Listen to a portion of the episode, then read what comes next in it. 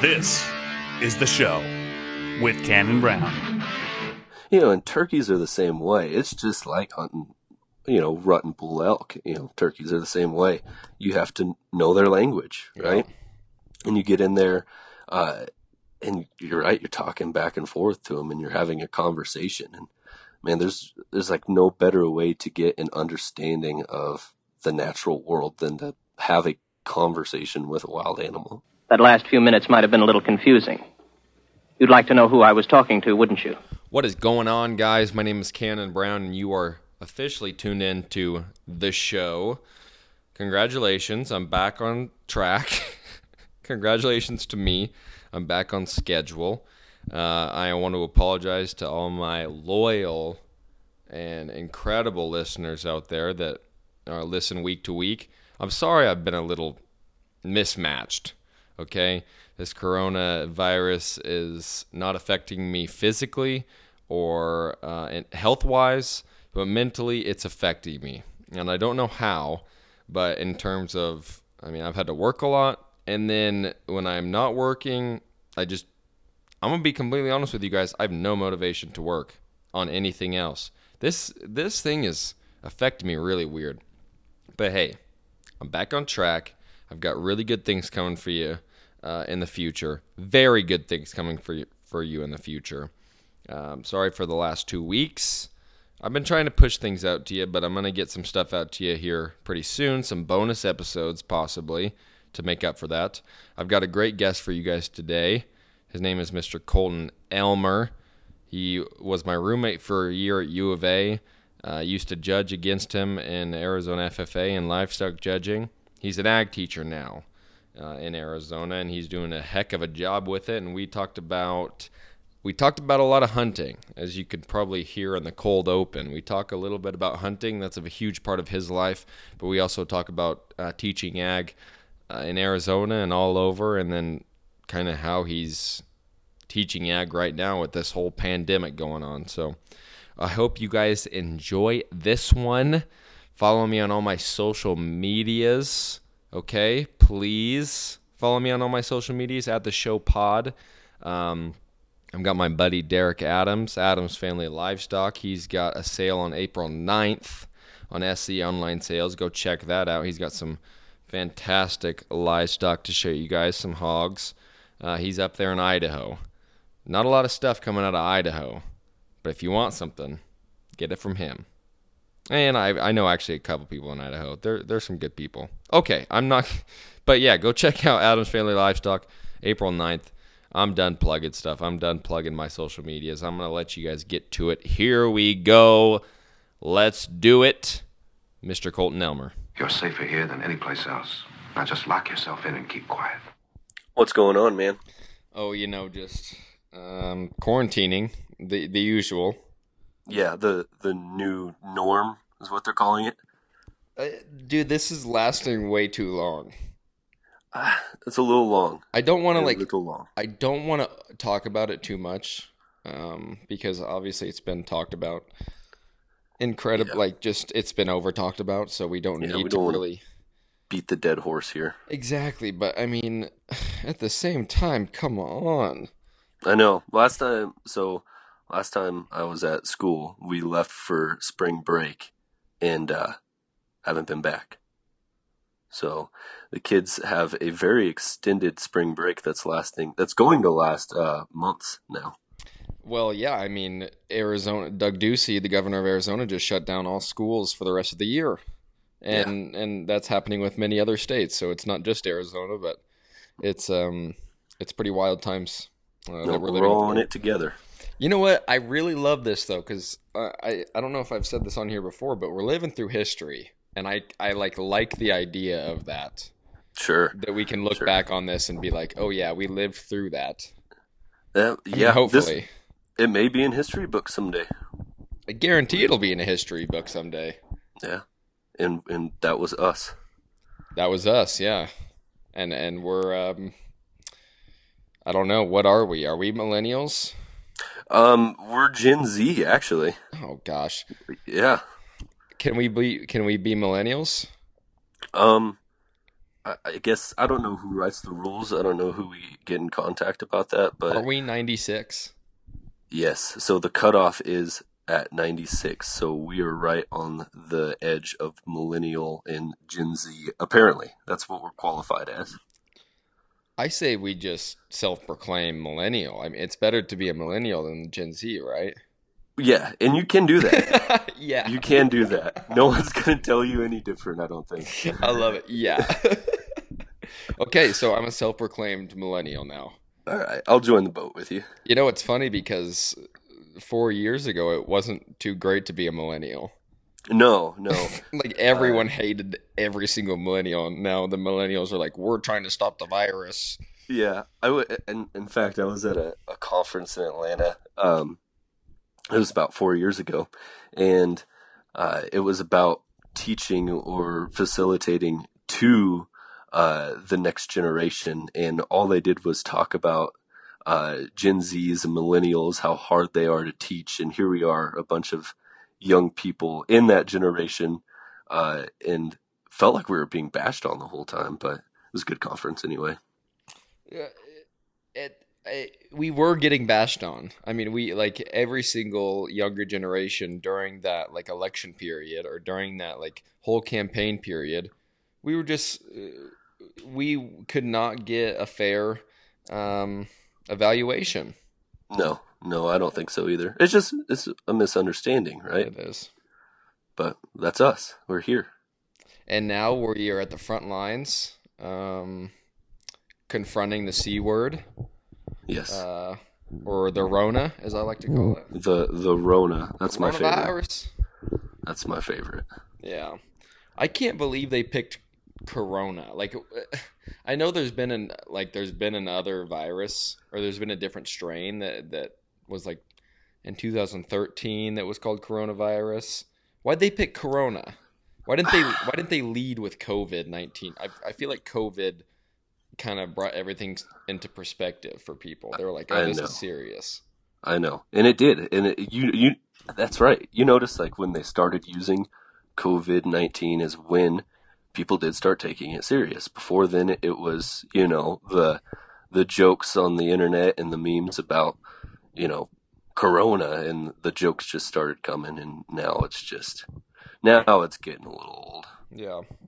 I got um last night I was at work actually and my manager came into the meat department and handed me a, a piece of paper that is and how he explained it to me and he says it's basically like your um it's a permit.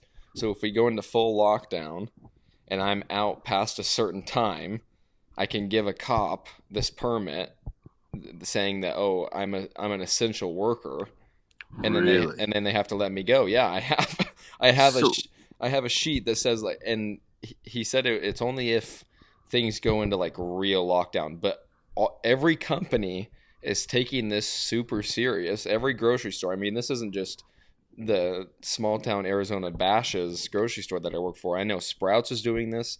I know every single uh, I know Costco is doing this. There's a bunch of people that are doing it. wow, and uh, as they should. As they should. As they I mean, should. and not just grocery stores, but um, I think auto parts stores are, are still an essential. Um, what are other essential things here? Well, I was reading into that, you know, that requirements or the outline they they put out for an essential employee, and they're giving small businesses or single owner businesses um, um, a shot, I should say, because so my mom is a dog groomer, and she owns her own dog grooming company, and she uh, uh, in the outline it says in the health and well-being of a family member or pet. And so she would qualify in there because you know dogs need their nails clipped dogs need their baths dog need dogs need you know care. Yeah. so i don't know. It's pretty arbitrary i think in what they're uh, delineating as a an essential employee It is. It is very interesting, and it's just it's eerie. And what did we say when we first started talking about this? We weren't even, uh, we weren't going to talk about. It. Now we're almost Yeah, seven minutes in talking about this. it's just it's just that over that umbrella that's over all society right now you, i guess it's just gotta you gotta have some kind of conversation about it. I don't know. Yeah, and I mean, you'd think that I'd be motivated to like do things. And oh, I know. I find myself just like sitting around waiting for something to happen with this virus thing and, and not getting things done. I'm like, I have all the time in the world. Sure, I have work, but like, besides that, nothing else. I mean, I'm quarantining, so Yeah. You know what people should be doing? what's that? Listening to good podcasts. They should. They should. They should. Um, shout out uh, the Joe Rogan podcast. Go check it out. shout out Meat Eater podcast. Check it out. oh man. Uh, is that your favorite podcast? You know, um, I have like this playlist that I go through every week when I drive to work. Mm-hmm. Um, you know, I'll throw in some meat eater. I'll throw in Joe Rogan, depending on who's on. Uh, Of course, it and depends on the then- guest every time. Yeah. Um, uh, every once in a while, I'll throw in some. Uh, uh, Mike Rowe, he does a good podcast on. It's called The Way I Heard It, and it's pretty interesting. And then I throw in some of the show with Cannon Brown. Oh wow, what a Yeah. guy! Yeah, Yeah, that Those- Cannon Brown, he's a guy, man. Oh my What gosh, uh, he's a ginger. That's what he is. but uh, no, that's a good playlist of uh, podcasts. Yeah, That's, I yeah. mean, you can't go wrong with those ones. I mean, Mike Rowe, that one, that's like that short one, right? yeah, That it's like one. seven minutes, seven Yeah. to eighteen minutes usually, and they, Yeah. yeah, it's a good one. Yeah, I I got to be honest with you. Joe Rogan is he is probably my favorite. I mean, obviously he's like, like the king of podcasting right now. But Yeah. he just his interviews. I don't care what he, who he talks to. Sometimes, like I know it depends on the guest who you're going to listen to, but sometimes I'm like, I don't even care. I know, and he has a lot of stand up comedians, and I don't like listening to all those because I'm like, who cares? Yeah, They're just gonna joke around. But some of them, I'm like, oh, this is gonna be funny no matter what they talk about. Oh yeah, because he's just funny in general. Like, and even when he's not on, so he can. I mean, he can sure grab people's attention. I mean, I, I to think about it, to hold a conversation or an interview with somebody for over three hours and to have them captivated the whole time is pretty impressive. Yeah. It is impressive. And then when he, um, I mean, every time he has Steven Rinella on, gosh, those those episodes are so good. They just talk about like hunting and and all that different stuff. I love uh, Rinella's stories, like all his old just hunting stories about different things is- that he's eaten or different things that he's experienced in the wild. It makes me want to get outdoors. Yeah, and and you should. Speaking of that, have you been putting in for anything in Arizona? No, I haven't. You got to help me out, dude. You know I'm not big on that stuff. Dude, uh, do you want me to remind you when the apps are doing everything? Yes, yes, please. I can do that. I can do that. I want to take you hunting. I'm in. Are you my? Will you? Will you uh, be my outfitter? Well, I'm not technically an outfitter, but friend to friend, yeah, I'll, we'll take you. Okay, out. so we can't technically say this on a recorded thing that you're an outfitter, but Uh, but you'll help no. me out. I will. I will help you. Wink, wink. Wink, wink. Okay, perfect. You know, you know all the good spots. I don't know about that. I mean, I've Well, been out.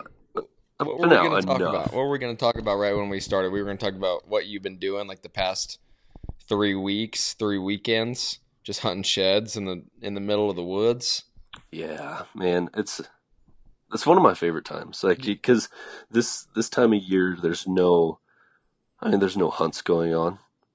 Like you could go out and call coyotes, um, which which I'll do every once in a while. I don't have much luck doing that, but um, but yeah, there's no seasons going on right now, so I guess an excuse, and I don't think you need an excuse to get in the woods to do what you want, but and you go out there and you walk for miles and miles and you know you look for shed antlers and uh been doing that for the past three weeks ever since spring break started so um now i guess i have a little bit of extra time to do that so that's what my brother and i have been taking advantage of in this in this time off well not time off because we still got to be on for our students but you know we got a little bit of extra time What's your uh, What's your favorite time to be in the woods? Like what? Like favorite? Uh, what am I trying to think of?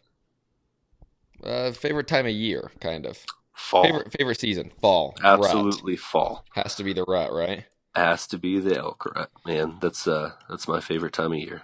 Dude, will you um what's that story you have from like when you and Jensen and Deacon were in the middle of the woods? Uh Oh, like in the man, middle of the night. And those and you were calling those um those bulls in. Oh, so that was that was with my dad, uh, my brother, and our buddy Jensen and I. So we were uh, helping another buddy out on an elk tag, and we were uh, we weren't with the the guy who had the tag at the time, but uh, we pulled up. Uh, and we were going to throw our bedrolls out and camp for the night in this ran- like random spot, you know. And uh, when we started getting everything unpacked, uh, right down in the canyon from where we were going to throw up camp, bulls were just going crazy, just screaming their heads off, rutting like crazy. So, um, my dad, it was moonlight, it was full moon, you could see everything. Uh, so my dad was like, "Let's go." So we walked, we walked from camp, uh, right down into this little draw, and uh, we started calling. And my dad, uh, my dad's really good at calling elk. It's something that um, I hope someday that I can be good at, like he is. Well, he's been Um, doing it for years. He's got a lot of experience. Oh man, he is. It, it's incredible. So uh, he started calling, and what's cool is you know we get to have a little dialogue with him, and you know kind of learn while he's calling, and so he starts. He lets out a bugle, and immediately this bull sounds back, like cuts him off before he could even finish bugling. So he turns and looks at us, and he's like, "We got him," you know. So we're like, "Oh man." So he starts bugling and he gets this bull all freaking riled up. So he, uh, we crouched behind the cedar tree and he kind of went silent for a little bit. We're like, dang it, you know, he's not coming in. And the next time we heard him, he was right around a cedar tree from us, probably 20 yards, and he screamed his head off. And he stepped out into the opening and he was just mad. He was a mad elk. He was looking to come kick somebody's butt, yeah, know? he's looking for a fight, dude. Yeah. And he just stood there and screamed at us for about a minute and then just kind of walked off.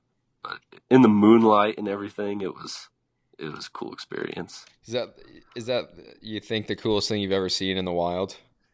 Man, uh any anytime you get on a on a screaming mad bull elk is is awesome. There's been some other times where my dad and I have got on some elk and uh, we're laying flat out on the ground so they can't see us and you know you turn your head and you can see the you know the elk's feet and you know their hooves right in front of you and then almost so close where you can smell and smell their breath and feel it on your on your body it's it's insane it can get real intense Dude, that's what gets you hooked on it. Oh man, you know, you take one person out that uh, that has any uh, intention or any uh, you know want to be in the outdoors, and you get them in an experience like that, it'll hook them. Yeah. Well, especially if you're anytime you can talk to a a, a wild animal. I remember I I do or my family loves to hunt turkeys in Washington. And uh, a couple years back went up there and uh, went on a hunt and it was just it was so incredible to kind of just chirp back and forth with a turkey and call one in so that you can harvest it and and uh, get your tag. But it was just it's the best experience that you can ever like Oh, have. yeah. You know, and turkeys are the same way. It's just like hunting, you know, rutting bull elk. You know, turkeys are the same way. You have to know their language, right? And you get in there, uh, and you're right. You're talking back and forth to them, and you're having a conversation. And man, there's there's like no better way to get an understanding of the natural world than to have a conversation with a wild animal. That's a great way to put it, dude. That is a great way to put it. Okay, so um, some of you listening right now might be wondering, "Hey, why are you guys talking about hunting so much? Isn't this a ag podcast?" well, be quiet, okay? This is no. Um, Colton has some experience in agriculture, don't you? I do. I have. I have a little bit. Just a little bit. Now, uh, Colton's from Cottonwood, Arizona, which is why we've been talking about hunting all this time. He doesn't live in the city in Arizona. If you think of Phoenix, he doesn't live there. He lives further north, closer to uh, what do you say, like uh, Prescott? Yeah, so right over uh, Mingus Mountain from Prescott, about 45 minutes south of uh, Flagstaff, and we are uh, part of, well, Cottonwood is considered in the Verde Valley, so you have Sedona, Camp Verde, Cottonwood, and Clarkdale all in that area. That's all the Verde Valley. Nice. Um, how did Sedona and uh, Cottonwood end up in the same place? Because everybody that's not from Arizona isn't going to get this, but Sedona's a very nice place, and Cottonwood is kind of different than that. It is. Oh, well, Cornville, for that matter. We left True. that one out. Yeah. Uh, but you know, uh, Sedona. What's funny is my family, my family's roots run really deep in this area, and uh, uh, they homesteaded in Sedona. So Mm. uh, they've we've been here for a very long time, and you know we're still here. Uh, but Cottonwood and Sedona are one and the same. The difference is, you know, Sedona has the pretty red rocks Yeah. and and Cottonwood doesn't. We does just have not. Does not. has the has the Verde River that runs m- mud brown pretty much all year round. Yeah. Do you ever go swimming in that thing? Oh man, I grew up in that thing. Ugh. Yeah, Ugh. You're I to grew up in that thing. I I think I am. I I told my cousins, you know, we because we we grew up, we live a stone's throw away from the river, and uh, we grew up swimming in that thing. I told them the other day that there's no way that this Corona thing is gonna get to us. I feel like that's how a lot of us uh, ag people and just um, I don't know people that work for a living feel. We're just like, nah. Yeah. I've been I've been eating shit and I've been eating hair and I've been eating Oh, man. drinking dirty water and I've been rolling around in it since I Yeah. since I was three years old. So I'll be all right. this this tapeworm that's been in my body my whole life hasn't got to me yet. You know. Ugh. Oh my gosh, wouldn't that be funny if we worm our animals like th- every three months, but we have a tapeworm and we don't even know it? we could. I definitely could. I Yeah. don't. I eat a lot. I feel like, and I don't gain any weight, and that's not a brag. I'm not. No, even, I'm not and even you don't. bragging. You don't. You've lived with you lived with me. Yeah, yeah. We lived together I mean, for I a year. I eat a lot of bad stuff. Yeah, you. Yeah, you have. Uh, you don't have a diet. You haven't started one of these fad diets, have you? No, come No. on. I eat a lot of meat. but- Hey, that's a that's a fad diet. You see the old Joe Rogan's doing the the only meat diet. Yeah, I think he did that only for January though. Was it just for January? It was just for January, yeah. But he said he liked it after like he stopped just absolutely shitting himself. Yeah, yeah. That's uh that I could see that. You know, I a lot of red a lot of red meat at one time is you know, I, may not be the best for you. It overloads it sure the system. I mean, it, you can Yeah. only process so much. and that's for anything, you know, too much of anything is bad. Yeah. Yeah. Okay, so Colton, you're from Cottonwood. from Um, Cottonwood. Now, did was your family involved in like uh, the show industry before? In the show industry, so my my mom grew up raising all sorts of animals uh, through 4-H and FFA. Um, so she raised her favorite was sheep. So she uh, grew up raising raising sheep, uh, raising production rabbits, and sold them to the kids in the Verde Valley for the Verde Valley Fair. So she did that for a long time. Um, but besides that, no, we had we had no other connection into the show industry until I started showing at a pretty young age. So how did you get into it? Um, my mom just noticed that I I loved animals. Yeah. Uh, I just had a you know a connection with animals, and you know when I was four years old, she she bought me a rabbit. And I think part, maybe part of it was, you know, she's maybe reliving her glory days from showing, so she wanted me to get involved, which is fine. I mean, that's And- every single parent. Yeah, yeah, it, it, it and I'm calling every single parent out that's listening to this. Every just- every show parent, every sports parent, it's all one. That's how same. it goes. I mean, we're not like I, I'm gonna do the same thing. Everyone's Yeah. everyone does the same thing. Oh yeah. It's, it's funny how we work, though. Okay, go ahead. Sorry. Um, but yeah, uh, I started showing rabbits when I was really young, uh, and that wasn't enough. So when I turned uh, the age to where I can start um, doing the auction at the Verde Valley Fair, um, I started showing pigs. And my and my run with pigs, unfortunately, was pretty short lived. I had three, and then I moved right on into cattle. Yeah. Well, that's okay. I forgive you. Yeah, I know, I know. We've had this talk. You know, Yeah. it, me and pigs just never. You know, the same when I started judging livestock. About nine out of ten classes of pigs I'd bust. So, you know, that's uh, that's my relationship with pigs.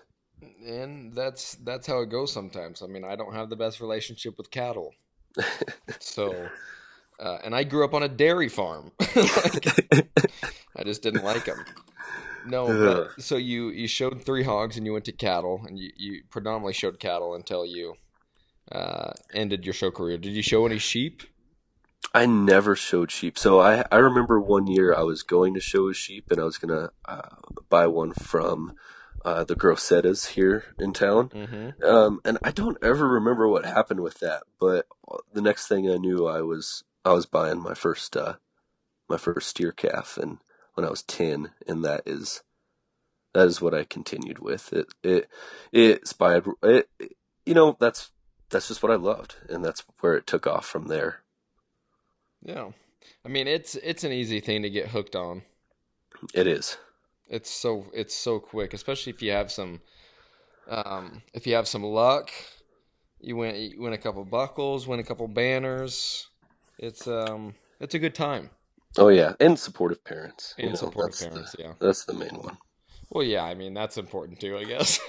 yeah, it, it was it, it was important to me yeah. for sure. No, it was important to me too. Yeah, the relationships that you get to gather with your uh, mentors and parents and relationships like that. Yeah, it's it's a good. You know what? I'm just gonna be the first one to say that showing livestock, great experience. Oh yeah. I think I'm the first one to say that. are you the first one? Mm-hmm. Okay, I'll. uh Yeah, we can trademark that statement. Put it on some T-shirts. Perfect. I think I can. Yeah, I think we can do that for sure. I don't Yeah. think it's. I, don't think it's been said. no, I don't think so. Now, when you get to FFA, uh, I'm assuming you were showing through 4-H and then you got to FFA and Well- per- wait. Oh, what? Well, what? That's actually where my experience was a little different. Okay. I uh, I I showed in 4-H for only one year. Um, how this worked was our uh, our local pro- program, uh, FFA organization, so Mingus Union. We uh, we had a PALS program. We've had it for a, a very long time. Now, PALS stands for Partners in Active Learning, and the ag teacher when I was uh, very young. We were family friends, and she took up the PALS program and blew it up. So it was like a 4-H club, but you showed under Mingus Union FFA. So we were, yeah. Instead of wearing the full corduroy jacket, we wore corduroy vest. Really? It was kind of her brainchild, you know. It was, uh, and we lived in a small town, so I think we we got away with it. But it was an awesome experience. So it was like a it was like a junior FFA program for middle schoolers, kind of. Yeah, it was kind of like an entry level program. That's kind of cool. I know a lot of states like do that actually. Yeah, and we were we were doing it for a long time. That's interesting. Yeah. Did you like that? I loved it. Yeah. Yeah, I I loved it because you know I most of my friends from then on because my brother uh, was seven years older than me, and when I started uh, getting into it as a as a PALS member, my brother was in high school. Um, so you know, instead of interacting with a majority of kids my age. I was interacting with high school students, and uh, and it was good. I, I it was it felt like it was good for me. Well, it gives you the opportunity to know somebody for like six to seven years by the time you graduate. Yeah, like, and it, be mentored by somebody for that long. and from an ag teacher standpoint, she had it made. You know, that was like her her little league joining into the juniors. You know, or Oh, was a Uh, great recruitment. yeah, it was great recruitment. She uh she knew what she was doing on that end, and that even after she left, they still kept the PALS program alive. That's awesome. Who was that ag teacher? Heather Mulcare. Shout out. Yeah, shout out to Heather Mulcare. What's she Uh, doing now? Do you still keep up? She works for Yavapai College. oh, nice. Yeah. Well, that's good. It wait, is that where you were like working? Is that how you got that job? Yeah, that's how I was uh I was doing there was a student council program and I um went in and did some uh facilitation, some leadership uh workshops with them for a little bit. Yeah. Well, that's a. I mean, that's a great experience too, all in itself. Oh yeah. Oh yeah. She so- she led me into a lot of good opportunities throughout my life. Would you have like an ag teacher like that that like just sets you up from the time you're in like fifth to sixth grade? I don't know what time you started, but that just that helps you out so much in the future. Especially Oh, if it's like a, if it's she's a great mentor or he's a great mentor. Oh yeah, uh, she she got me involved when I was in first grade. That's Oh, when I became a pal. Yeah, yeah. So it was, it was. she she started recruiting them pretty young, and uh, by the time I got into seventh grade, uh, she was having me compete in career development events through uh, the FFA with the other high, with the high school kids. No way. Yeah. I'm jealous. So what like what CD events were you competing in? so she knew you know and that's that's that's the key to a, a good ag teacher is you know they see the potential in somebody before they recognize it themselves um and i i was a pretty shy kid and she got me involved in public speaking Yeah. so um and it wasn't she had this way where she didn't really ask me if I wanted to do it. I just kind of knew that I was signed up for it, and she told me to write my speech, and I would give it this day uh, at the district competition. So that's how I got involved with uh, my first CDE. Wow. Yeah, That's cr- I can't even imagine go to CD going to CD events as like a seventh grader. it was terrifying. That had to be terrifying going up against like juniors and seniors. Oh man, it was Oh. well, and it was the novice public speaking event, but there was never any.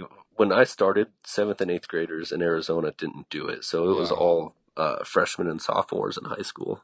Interesting. was- It was intimidating to say the least. So when you were act- an actual freshman in high school and you competed in these events, you had kind of a leg up on other freshmen and sophomores. Well, she, since I had already had two years experience, she made me uh, move up a division. Oh, Yeah, that's BS. yeah, but uh, I mean, it was good. I mean, I needed. She thought that I needed some some more competition, and of course, you know, when that happens, it pushes you even even harder. Yeah, I mean, I- I'm. Do you think you learned a lot from getting moved up in a in a division? Then you had to just you had to compete in the same division for four years. Then I w- oh yeah, definitely, because Yeah. uh,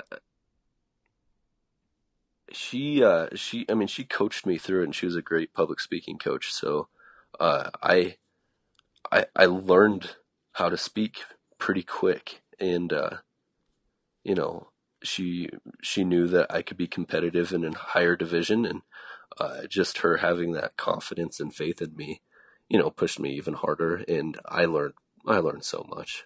I I I credit a lot of you know uh, my involvement in FFA wanting to continue uh, to uh, Miss Mulcare and then later on to Bethany Masters. Yeah. It's it's really important what uh or it's just incredible what ag teachers can do.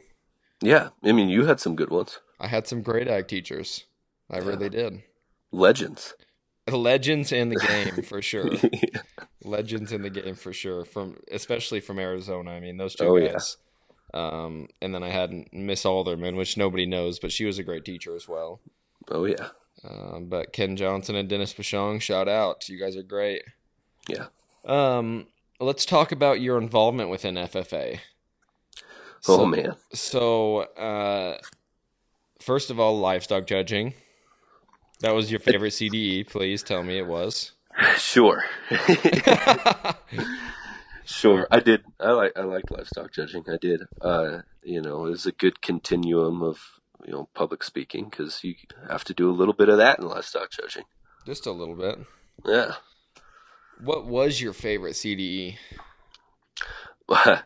My favorite CDE was wildlife CDE. Okay. Oh yeah, I remember that. Oh yeah, yeah. But you know, livestock. And when I was in high school, you know, I was uh, so passionate about showing and everything that I uh, I loved the livestock competition. I love judging. Yeah. Why didn't you uh, ever think about like pursuing it after high school? Is it because of state office? Um, yeah, I would say that uh, after I was a state officer and pursuing that, I uh, when I got done, it was it was just kind of like take a breath, uh, focus on school. You know, we joined AGR, so um, I just never I never went back to it. Yeah.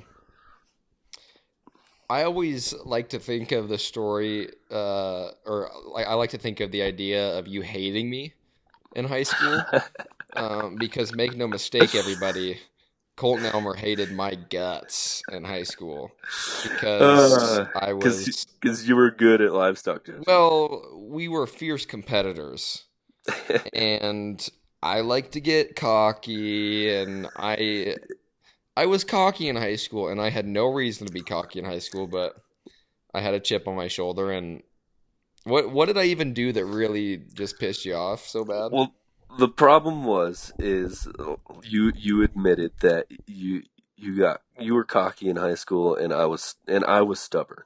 So that's where the problem was. yes, Uh but yeah, we we competed in uh it was our senior year. We were competing in livestock together. Um and they're going through the officials and um the former judge of or uh, coach for the livestock judging team at the University of Arizona was reading them off, and he he said there was only one person in the whole competition that scored a 50 on this class. I don't remember what class it was, and he said your name, uh, and you you stood up and took a bow, and I look looking looking back on it, it's so funny, but. oh my gosh, I hate myself so much. I, I gritted my teeth, man. I was like, gosh, dang it, that Cannon Brown. And then uh, three years later, we were roommates. And that was, Three that was the first thing I said to you. That was the first thing you said to me.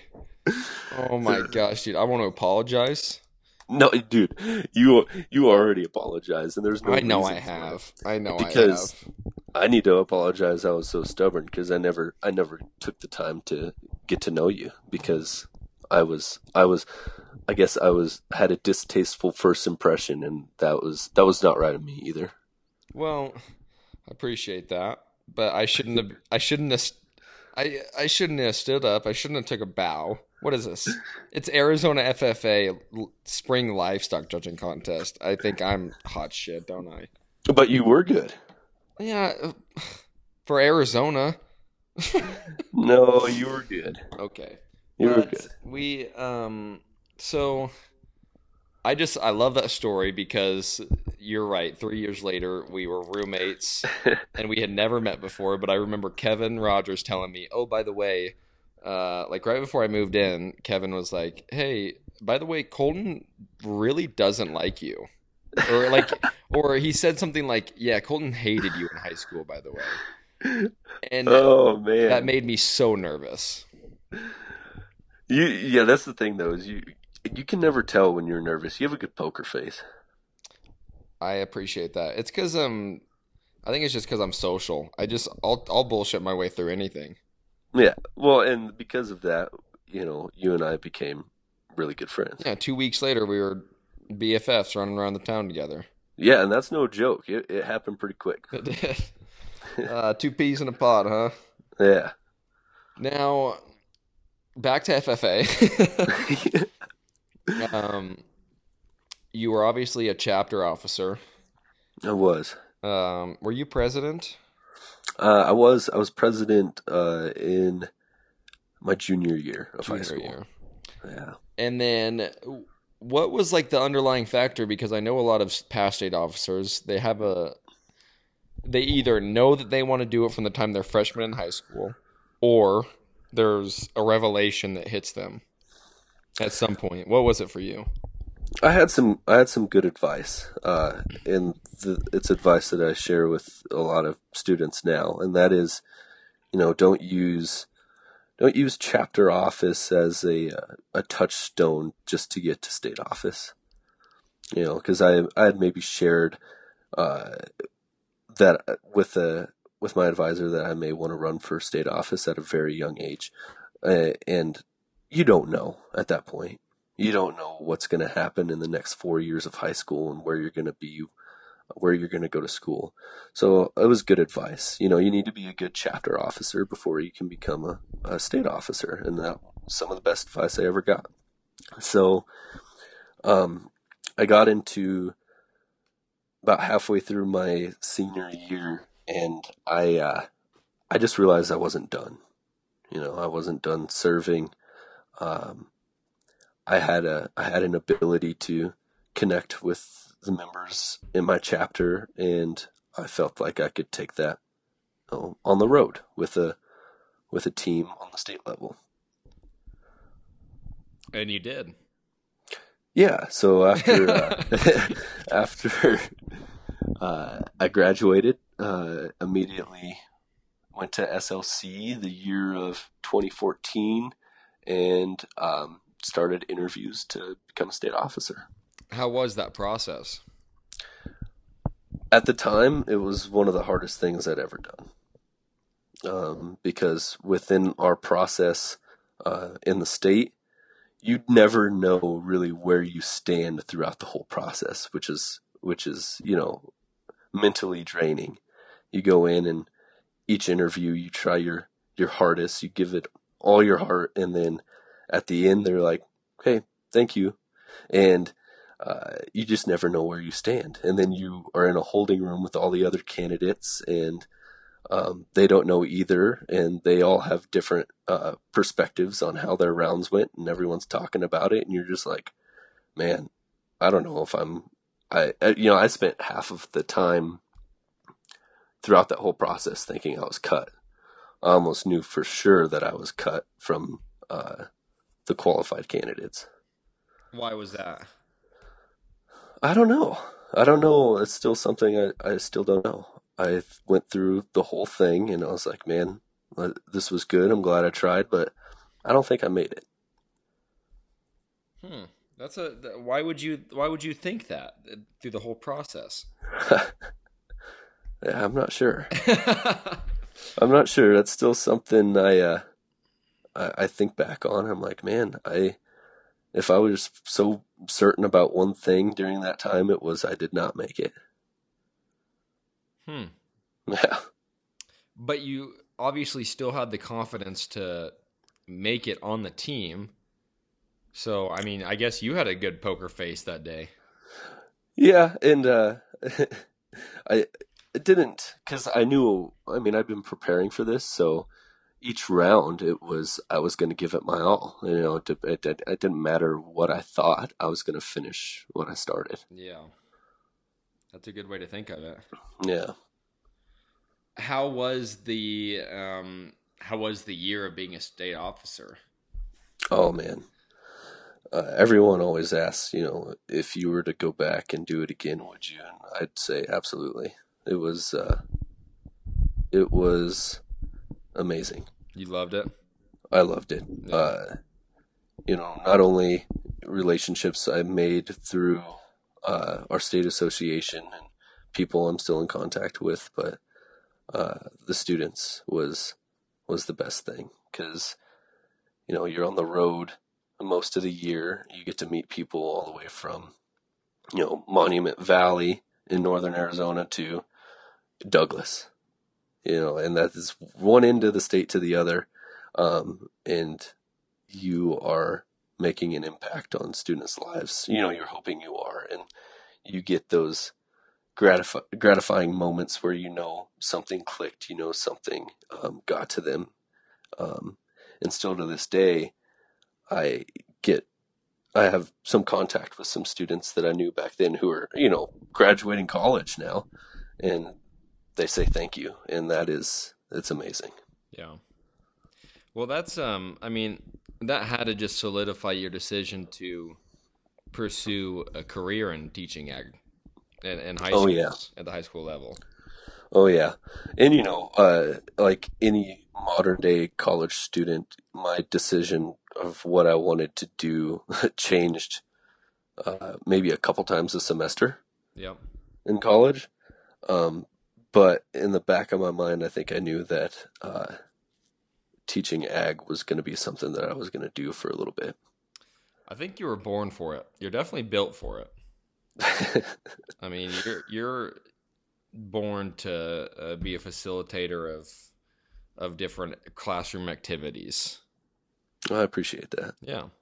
That's my favorite part. Well, and you like, uh, I mean, you ran um, Arizona FFA State Camp before, so uh, you have a love of of giving back to the community and and the kids in Arizona. I mean, you're, I think you're doing a great job of building the future of the agriculture industry of Arizona. Well, thank you, man. I uh, and it that is that part of giving back, and I know that that's it's kind of a, a canned thing that uh, a lot of people say, but I truly mean it because I, I I I feel like I will never uh, give this organization the justice that it deserves because it it does so many good things for young people. Um, so that is why. I mean, that's part of the reason besides just an overall love. And like I said, when I was running for state office, just the fact that I wasn't done yet. That's why I keep coming back. Yeah. I mean, I wouldn't be where I am without Arizona FFA and FFA in general. Wouldn't be here. No, me neither. They're uh, they're pretty incredible organizations. Uh, you look at the mere fact that you and I are talking to one another right now, and uh, the connections that we both have. I mean, that's that's due to our time in the FFA. Exactly. You're 100% right. Now, uh, you're an ag teacher now. I'm currently an ag teacher. Tell me about that experience. And not just the two weeks that it's kind of been chaotic, but tell me about your experience of actually becoming an ag teacher. You're in the real world, have some students that look up to you and, and need to be taught the future. Yeah. So, um, what's funny about this is when I uh, when I got this job, I I really wasn't looking for a job. I uh, when I left uh, Tucson, uh, when I left college, I came back up to Cottonwood uh, because you and I both know uh, I was probably at my wits' end with living in the city for a little while. You were. Um, so I came back up here and I was working with my dad. I worked with my dad uh, doing some construction for about a year. Um, when I got a call from um, an old ag teacher uh, that I knew from state office, uh, and he also taught at Mingus for a year. Eric Stevens. Um, he was he's the principal of the school I work at now, and said, "Hey, I have an opening. Uh, do you want to come interview?" And I said, "What I said was." Oh man, I'm sorry. I uh, I'm busy at work. Like, and my dad and I were swamped with work, and I was like, I don't think I have time to to come down there. And he he said, "What are you doing for lunch today?" And this is about nine in the morning. I said, "Well, my dad and I always go to a little spot in town." I said, "You used to live here. You remember Hacienda?" And he's like, "Yep, sure do." He said, "I'll be there at 11." So he drove up from Mesa came two hours north to Cottonwood and interviewed me and offered me the job over lunch in Cottonwood. Wow. So, um, you know, that also goes to show the connections you make from the FFA. yeah. And I was so blown away by that because I didn't know, you know who would do that. And I thought uh, that's the kind of person that I wanna I wanna work for. Um, he believes in what they had going on at the high school, um, and uh, he had enough respect for his students and for me to come up here and interview me and gave me an offer I couldn't really refuse. Now, tell us a little bit about the high school that you work for because it's not a it's not just a traditional high school in Arizona where they have like every single class. This is a this is kind of a special specialized agricultural school in Mesa, Arizona.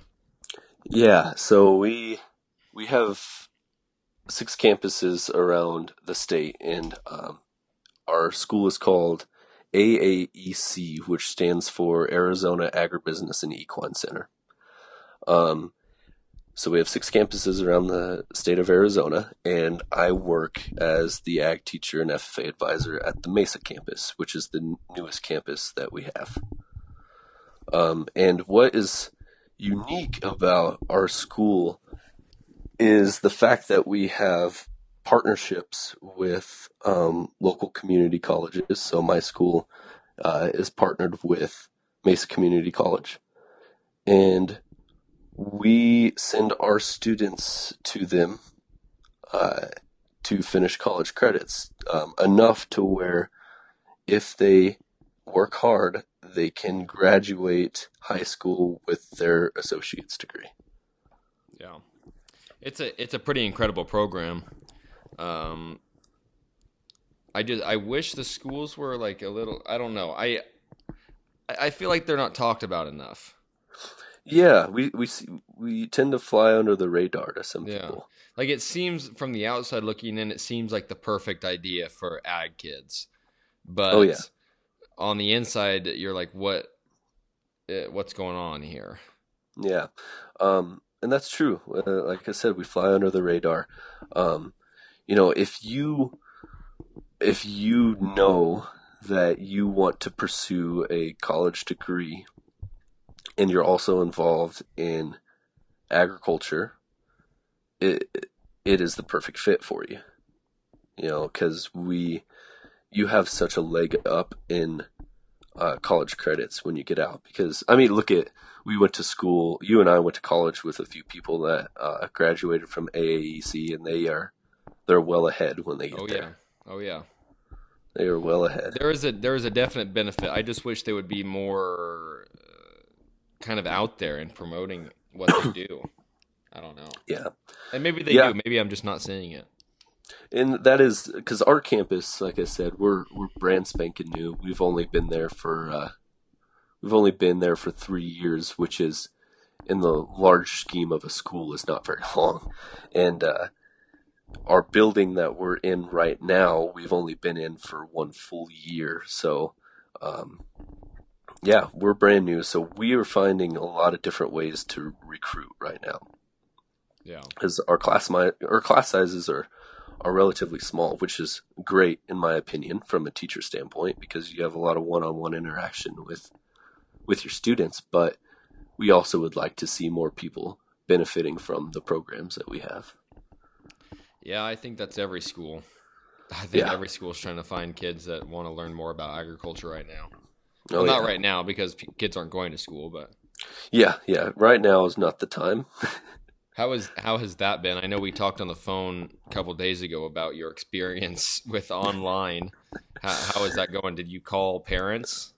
Uh, so we're in constant contact with our students. I, uh, you know, you know me. I, I am not very uh, technologically advanced.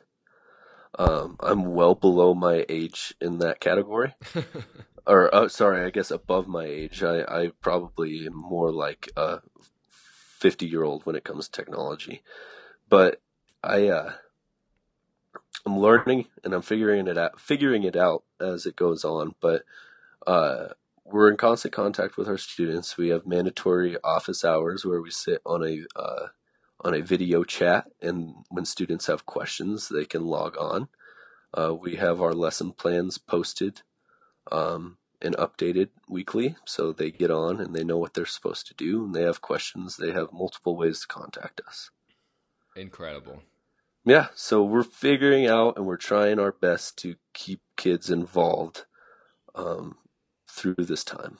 I just think it's going to be hard, dude. I was telling you the other day if if this happened when I was in high school, there's no way I would be doing anything. And kids that are listening that are in high school right now, you better be doing your work, okay? Yeah. Yeah, I uh, and I I don't know. Uh, I don't think my students are listening. I hope that they're listening to your podcast. But if they're uh, if they are, they didn't hear me say I wouldn't have done it either.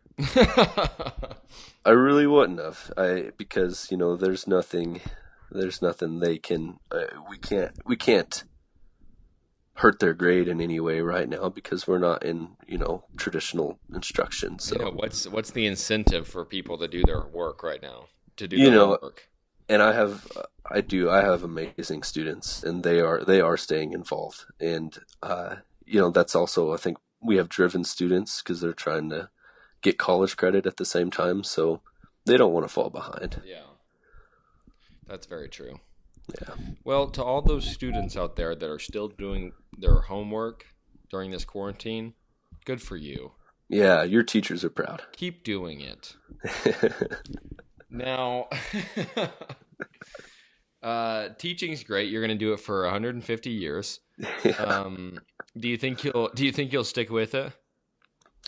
yeah, uh, I just I know. I mean, this is this career choice.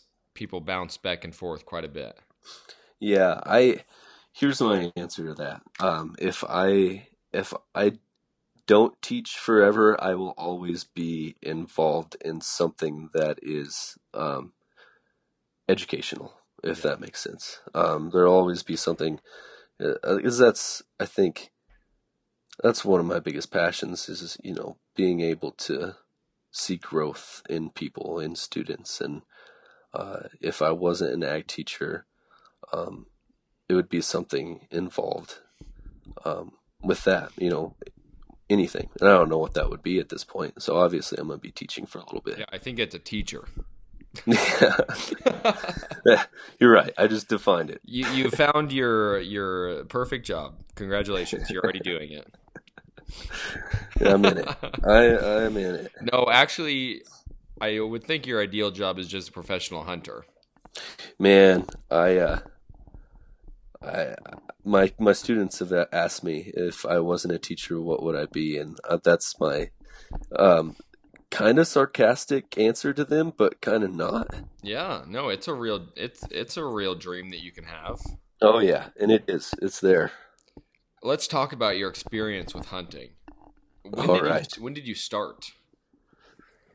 Oh man, I uh, I have one of those experiences where it was uh, my old man uh, has always been an avid hunter, and uh, I think ever since I could walk, it was um, we were in the woods, man. Yeah. I uh, I was just talking to my dad this weekend, and I shared with him. I was like, you know, one of my first ever memories, you know, cognitive memories in my life. Uh, we were, it was you and I in the woods. So, I mean, that's That's, That's pretty dang I- cool. it. It What is. is- what's that memory? You mind sharing it with us? Yeah, so we were um, we were camping, uh, and it was the whole family, and uh, we were in this old school airstream that was my grandfather's, uh, and we were up in uh, one of the units that we grew up in, uh, and it was uh, in September, so the elk were going crazy, and I just remember, you know, back then so long ago you just have snapshots and Yeah, i remember course. hearing elk bugle i remember the old airstream and just snapshots of things like that That's awesome. yeah That's awesome. No, I I think uh, those like early early memories definitely define a person. If that's your first cognitive cognitive men- memory, of course, hunting is one of your favorite things to do. Oh, it's That just makes it, sense. it is very important to to me and my family. How uh, how often do you hunt yearly? Do you think? Well, see, that's where it gets that's where it gets difficult. You know, we live in Because what is hunting? I mean, is it going out in the woods? Is it taking a gun? Is it? Uh, that's a good question. You know, we uh, we spend a lot of time, you know, because a lot of people will say hunting. Well, you're that involves killing something, and man, that is probably the farthest thing Yes. I've learned. Farthest thing away I've learned about hunting in my life is uh, you spend way more time in the actual hunting than the killing part. Uh, we spend, I mean, I spend a lot of time out scouting. My family and I go out scouting, even if we don't have tags in the year, which most of the time we don't have tags. But uh, we're out learning the country, uh, learning out, learning where the animals are, um, and just getting in there with them, getting getting film, taking pictures. Um, I still think that's involved in hunting. You know, we're learning um, for the benefit of maybe one day we do get that tag and we're there and we'll know what's going on. Um, and what's great is, you know, we have so many friends, family friends that uh, we have that hunt as well. That if they have a tag in the year, we're we're game on. You know, we're we're going for it. So usually every year we if we don't have a tag, we know somebody with one and yeah. we're there. Yeah. I mean, that's almost the funnest thing to do is just go out, work the country, learn new trails, learn new spots, find little honey holes. That's Absolutely. a, I mean, that's a good part of it. Yeah, and the the honey holes are hard to come by, you know. So you gotta you gotta go out there to find them. Well, you got an excellent bull uh, this past year. We had a good year. Let's uh let's give your social medias a shout out, huh? What do you say? sure. Okay, give them out. What's your Insta? Uh, my Instagram is celmer402. Uh, and don't don't be uh, don't be convinced that I'm a great hunter from my Instagram. That's just all I ever post about. You're a good hunter, man. Oh, I don't know. It's uh, I I enjoy it. You enjoy it. Yeah, it's sure. I love it. It's a. I mean, it's a passion of yours. Okay. It do is. you do you want to give? Okay, Facebook, Colton Elmer. Uh, you you want to? Do you have a Twitter? Yeah, but I don't I don't understand the Twitter. Come on. I uh I my Twitter is designated to baseball. So Okay. all my Well, not Um, anymore. yeah, man, it's it's been hard. Yeah, I mean, opening day just passed. It's um, it's, it's a bad been deal. rough. It's a It's bad it's a real bad deal. I'm missing my D backs and Braves, man. Yeah. Yeah, I'm missing. I'm missing the old pitch and catch. That's for sure, bud. Yep. Um, now, I was gonna ask you something. Now, oh, uh, do you have one? Do you have like a? I want to hear another cool hunting story. Do you have another cool hunting story? Um yeah, so Um, yeah. I, I I have man, I have a Rolodex of these. I could go on forever. Um, so, um, our good buddy Sean, uh, it's been great having Sean around because uh, he he is relatively new to hunting, but man, let me tell you, that guy has learned the ropes pretty quick. Uh, and that's I guess he got involved, you know, coming out with my family and uh, if he's going to learn, uh, it's best to learn from the person my brother and I learned from, and that's my dad. So oh yeah. uh, he's been out with us quite often. And last December, he had his first bull elk hunt. Um, and we took him out, and on the second day, he harvested his his first bull elk. And let me tell you, uh, I get more nervous and more ner- like more nerve wracked when someone else is behind the behind the scope, and uh, I get more pumped up, man. I don't know what it is when they Sean was able to put that bull put that bull down, and uh, it was it was an amazing experience, man, to see him harvest his first bull. Uh, those are those are the memories that stand out. And then right after that, the day after, I knew two of my other really good friends um, had the same bull elk tag, and we went out and they got their first elk too. So that uh, it's just experiences like that, man. And it's just like the teaching thing, you know.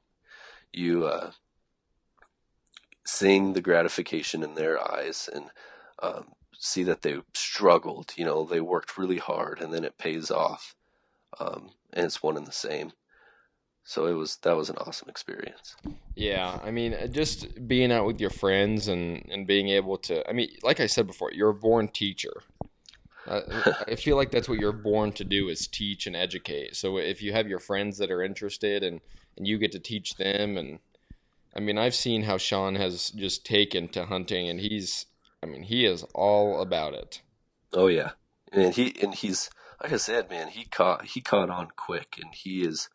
Uh, I mean, there's these like you know these skills that come with it, and that take a, I mean, a decade or more to to fine tune. And man, Sean Sean is Sean's really good. Good. Yeah. Well, I mean, if he's not hunting, he's posting his Instagram workouts on his stories. so those are good. Yeah, yeah, man. If you if you all are bummed that your gym is is shut down during this time, and you need to you need to exercise, and you don't know what to do, uh, follow uh, Sean Deacon on on Instagram. I don't know what his you. ad is, but I don't either. I don't either. Maybe you can post it. I probably won't. but if you want to. but it's um, Sean S E A N, so I give you that. Yeah. Hint. Ladies, he's pretty decent looking. And single as a Pringle. You betcha. now, um, Colton, that's kind of all I had for you. Um, I know in my outline I said at the end we can talk about anything cool that you want to talk about. Anything cool, man. So let me ask you how. And uh, gosh dang it, you're don't don't be upset with me as the host here, but what what are you doing during this quarantine time? Give me your your quarantine day in review. Oh, my day? Yeah. Okay, so d- depending on the day, if I, if I don't have work, um, if I don't have work, I wake up at about nine thirty. Um, get on my laptop. I check the old podcast statistics. Got to check it out, see what happens. Mm-hmm. Um, I like to check my socials. I don't post anything. I'm awful at posting, but I like to check them. Yeah. And yeah. then uh, right now, I've just been working on some projects, some secretive projects that Ooh. I can't really talk about. Uh, gotcha. Because we're recording right now. Yeah. Um, and I don't want these guys to know. Yeah. Because that would ruin the surprise. But just working on some projects, and then uh, I go to bed. If I have work, I wake up at five in the morning, go to work, and then get home, and then usually when I have work on those days, I call those my real quarantine days. Those are my lazy days because if I work quite a bit and then I get home and I'm like, let's just watch Netflix. Like I, w- I just finished Tiger King. Oh man. Um, me and my girlfriend Faith just finished that. God damn. That uh, was wild. Did you watch it? Dude, I my brother and I are uh, what is it? Probably five, six episodes in. My gosh, dude. That story I, is um I keep I've finished it. I but I keep finding myself on Netflix scrolling over to it again. And I've clicked to watch the first episode again. Uh, like I can't get myself to finish it and fully commit, but I will watch it again another time. I, I guarantee see, you that. And that's where I'm at with that because I started watching it, um, and I got my brother and I got two episodes in, and then we're like, uh, we told our mom like, hey, you you have to watch this too. So we started it over and watched the first two episodes over again with her. Um, and then we got up to episode five or six, like I said, and then last night I went over to a buddy's house and uh, him and his fiance uh, wanted to watch it, so I watched the first three episodes over again. So, dude. Um, I know the whole story is wild, uh, and like Carol Baskins and Joe Exotic and all that stuff, but like Travis, when he I know. like what? I know. I was like, I was watching that. I think it's like episode four or something like that, and he's just messing around with a what did he say, a Ruger? yeah. Yeah. And dude, when you see like the blast, like the the flash of light, I don't want to give any spoilers. I don't know. Like, you should really watch Tiger King if you're old enough and allowed to. yes. Um, that that was the part of the documentary where I was like, oh, this is real. Like this is like real, real. I say that about every 30 seconds in the whole show. Is this real? yeah, And it, it what the scary part is yes, it is it is real. hundred percent real. Yeah. I actually got a tip to watch it from you indirectly. What? Yeah, I was talking to to our buddy Charlie. Oh, nice. Because I told Charlie to watch it. Yeah, and he told me the uh, that he gave you the uh, or that you gave him the tip to watch it, and then he told me. So, yeah, Well, nice. I'm glad I could. Uh, I'm glad I could help out indirectly. That's kind of cool how that worked out. yeah. Well, now, uh, what, what were you gonna say? Sorry about that. no, go ahead. Well, I thought you were conducting this interview. Man, uh, I, I I didn't know if we were at our closing thoughts yet, and if we're not, I don't want to get there yet. no, uh, we can we can do closing thoughts. I'm good with it. We can cut this baby off if you're in. No, I want to hear what you had to say first. Well, we were we were on the topic of what you if you wanted to talk about something cool or not. I thought you were Okay. leading this this version of the conversation here. Yeah, Wow, now I'm gonna have to edit this all out. yeah. I'm just well, joking. I'm leaving it in. You know, it's this is one of those uh, transparency moments, right, to your audience. You know what? It's important. Those moments, Those are those moments are important, and it's not because I'm too lazy to edit this out. It's not. I- absolutely not. Don't you dare! Don't you dare accuse me of being lazy of going through this and editing it. It's about transparency, and I won't hear anything else about it.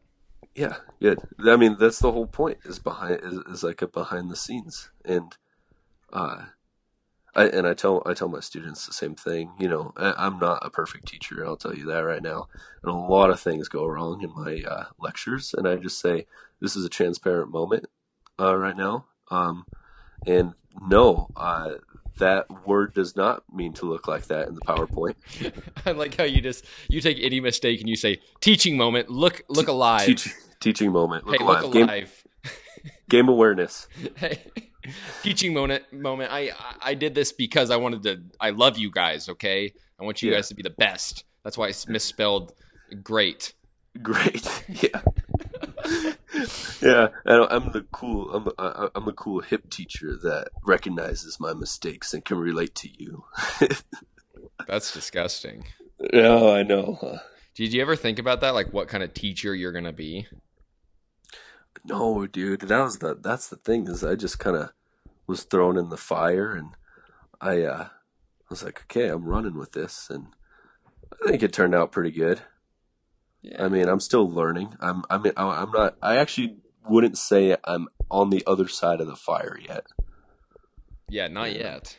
No. Not no, that's when you got to become, you know, one of your ag teachers, like Yeah. you know, Dennis Bouchon, before you can say you're on the other side of the fire. you got to be like retired. yes, Um, at least d- double dipping at least three times in the retirement. being a uh, substitute, being a once month in the substitute yes being a you're a private hired contract Mhm. teacher yeah at, at that point in your 30 to 40 year career of teaching yeah, you're and you sit, the fire you sit on about a dozen different boards um, and committees. yeah you're i mean you're too you're all powerful they you can't they can't touch you with anything Oh no, it's basically No. tenure for high school teachers it's that's exactly what it is. You've made yourself invincible. yeah is that what you're going to try to do Uh, yeah, yeah. I mean, I think uh, as an educator, that's where everyone wants to be. Yeah, you're probably right. You're probably right. hundred percent. Yeah. Um, now you asked me what my quarantine uh, schedule is. What's yours? Oh man. Uh, so uh, I wake up. I uh, check my email right now because that's uh, if that wasn't important, which it is important on a regular day of school. It's very important right now. Uh, then I uh, will update anything on my uh, lesson plans that I need to update. Um, my brother and I will go for a run, uh, and then come home. Maybe play a little bit of uh, Call of Duty on uh, on the cell phone. Oh, on the cell. Come on, I thought you were gonna say Xbox, and then I was gonna say, okay, let's play together, and then. Dude, I haven't uh, I haven't owned an Xbox since the first Xbox came out. Well, you need to buy a new one. Have you played the online Call of Duty? Yeah, Warzone. The I new- don't know what it's called. Well, they have a new game. Call of Duty has a new game called Warzone. It's very good. Oh, Free for everybody. yeah. It's like Fortnite, but like uh, you can't build stuff. Oh, yeah. Yeah, we've played that version a couple times. Yeah, yeah, yeah, yeah. It's good. Uh, and then uh, I sit in my office hours waiting for students to uh, come to me for any questions uh, over video chat, and then uh, my brother and I work on, you know, uh, like what you said, some secret plans. Oh, Secret interesting. plans. Yep. And then uh, we work out in the afternoon, and that's been the past two weeks. Good, Yeah. good. Now, do you want to tell us all of your secret plans or no? No, Okay, no. okay, okay, won't be a secret. Okay, well, I was just checking. Yeah. I know you said you explicitly said, "Hey, we're not going to talk about any of these secret plans here." But I figured might as well try. yeah. Yeah. It's, it was a good good attempt. Didn't work. What about yours? You want? you want Okay, that's all the time we have for the show with Cannon Brown. Thank you, Mr. Colton Elmer. for-? no, Colton. Hey, I really appreciate you uh, coming on, and uh, we. I think we have a lot more to talk about. Um. So uh, next time we're like together, we'll have to do a live episode. Man, and that was that was the one thing I wish that we were sitting uh, across from one another because I think you you and I feed off of uh, each other pretty well. So We. I wish I wish we were wish we were face to face, man. But I'm I'm glad that we we did this. Well, you know what? We've got plenty of time. We do. That's all we got right now. We really. got plenty of time. I mean, we can't come face to face because hashtag quarantine. So don't you Yeah. dare come close to me. yeah. Yeah. Um, but after this all blows over in like two years, we're gonna be so good. In two years. Yeah, after the Uh, after the martial law is declared and and everything is, I mean, we go into riots. Uh, what's that? What's that movie called where they? Oh, the purge. The purge is gonna happen.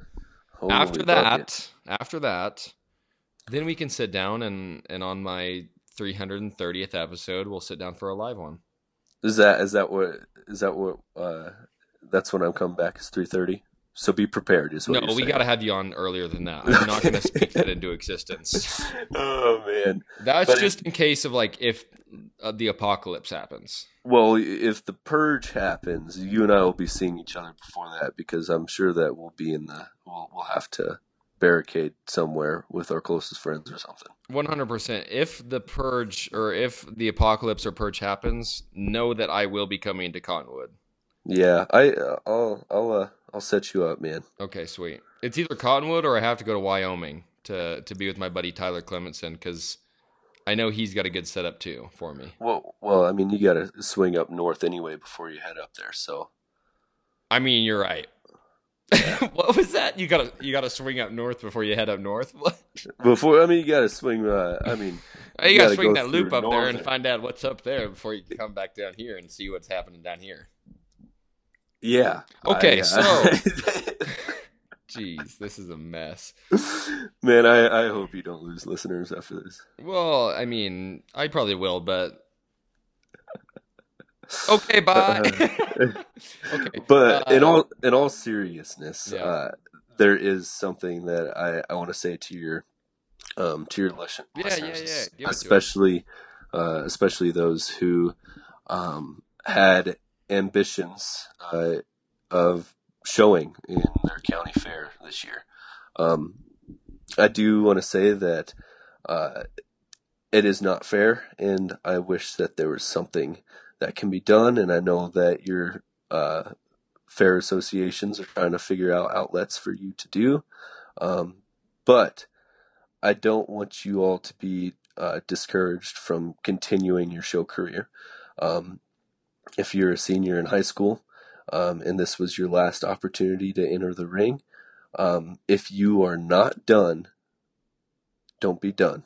Uh, there's so many opportunities for you to stay involved with your fair, uh, with your local 4-H or FFA organizations. Uh, they never, hardly ever shy away uh, from help. So if you want to stay involved, um, there are so many opportunities to stay involved.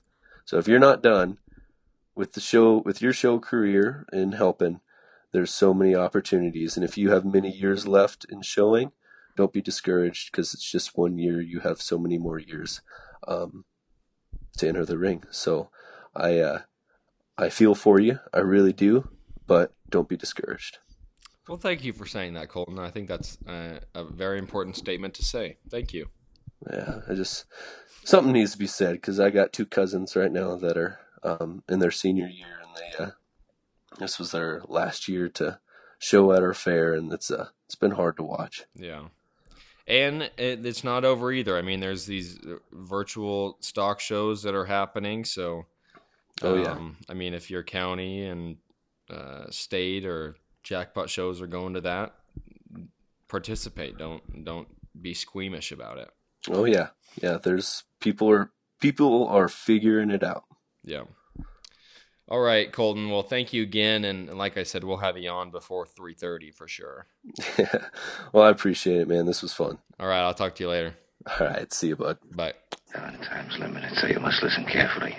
Yo, yo, yo, yo, yo. Hope you guys like that one. Colton's a good guy. Lived with him for a year. He's he's one of my best guy friends, I think. What a what a guy. And he's he loves hunting. I hope he makes a career out of it someday cuz I think he'd be a, a heck of a career hunter. Um, we need to give him a, we need to get him his own television show. What do you say, guys? I think so. Uh, hope you guys like that one again. He's an ag teacher. He's uh, he's kind of an all around guy, and I wanted to bring that out in the interview. And we talked about a whole bunch of stuff. I've got some great guests for you guys coming up. Um, keep the growth coming. I love it. Keep sharing with your family and friends and your grandma. Get me in your grandma's ear, okay? Don't worry about why. Don't worry about why I want to. Just get me in her ear. Let me talk to her, okay? Let me tell her something. Okay, I'm getting weird with the grandmas again. Okay, that's all I have for you guys this week. Again, I'm sorry for the delay of episodes. I'm far. I'm sorry for the mix match, mix match, mix match, mix match of episodes. Um, but I will be more steady for you guys coming up here. All right, I promise. I love you guys. Have a good day. Be safe. Stay safe. One more. I love you. I love you. Bye.